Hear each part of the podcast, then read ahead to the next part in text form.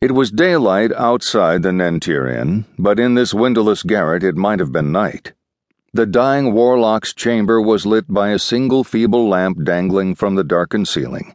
It swayed slightly, though there was no reason it should. A slender young steward in close fitting black garments, Gnarl stood just inside the doorway, an empty tray in his hands, wondering what exactly the warlock wanted. He had refused all service but a little broth and wine. The shadows darkening the chamber seemed to have substance and personality, as if they'd gathered in the room to observe the tiefling's decline. He was, after all, no ordinary tiefling. Cernos was quite a famous worker of magic. Come closer, young man, said the warlock hoarsely, shifting on the small bed in the corner of the dank, shadowy room. And close the door. I have a mission for you.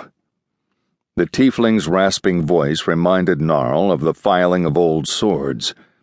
Seeing Gnarl's hesitation, the warlock scowled, the glow of his crimson eyes quickening like embers blown on a cold night. Trying to prop himself up on his pillows, Cernos gave an agonized grunt and pushed back his hood. Gnarl saw that the tiefling's head was crowned by horns. His elongated features, always the color of a sunburn, were both noble and infernal. Reluctantly, Gnarl closed the door and took a step into the room.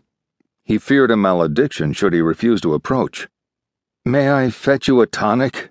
Gnarl suggested. For your injuries, uh, perhaps a soothing solution of the poppy. Trying to put me to sleep, boy, so some assassin can slit my throat? grated the warlock, eyes narrowing to fiery slits. Has someone paid you to drug me? Gnarl licked his lips. I am thinly paid, and all gold is welcome, but I wouldn't take a pot of it to poison a warlock. My papa did not raise a poltroon. I have no wish to be magicked into the abyss. It's curious you should mention the abyss, growled the warlock, grimacing in pain as he shifted again. The wretch who passes for a healer to this inn mentioned you might moonlight as something of a thief. Is this. He paused to take a shuddering breath.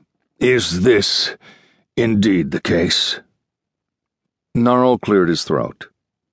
I prefer the term retrieval specialist. I have sometimes journeyed out and about to cull special objects for guests of the inn without the knowledge of our proprietor. I reappropriate, but never from anyone within these walls. The proprietor? Ah, Zemoar, said the warlock, glancing toward the door. I am especially concerned you do not tell Zemoar about this. I mistrust elves and half elves. If you wish to undertake this quest for me, say nothing to anyone about it except to those who might accompany you. Gnarl bowed, slightly. He didn't like the sound of the term quest. It implied long distances and unknown dangers. Truth be told, Gnarl was not half so good a thief as he supposed himself, but admitting failure was becoming painful to him. He had failed at being an apprentice to his uncle, a low level wizard, though he'd gotten something of an education. He had earned only a pocketful of gold as a retrieval specialist. He could not afford to quit his day job. Still. Quests are risky, Gnarl said. That's on one side of the scales. What enticement's on the other? What balances my risk? Wealth, the tiefling hissed.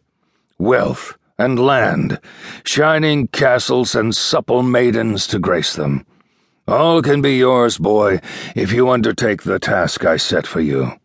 The journey entails a trifling risk or two, but if you do as I say, you shall have your just deserts, and I shall have my own heart's desire. You will no longer concern yourself with pouring pots of ale for belching merchants, and inevitably emptying pots of piss.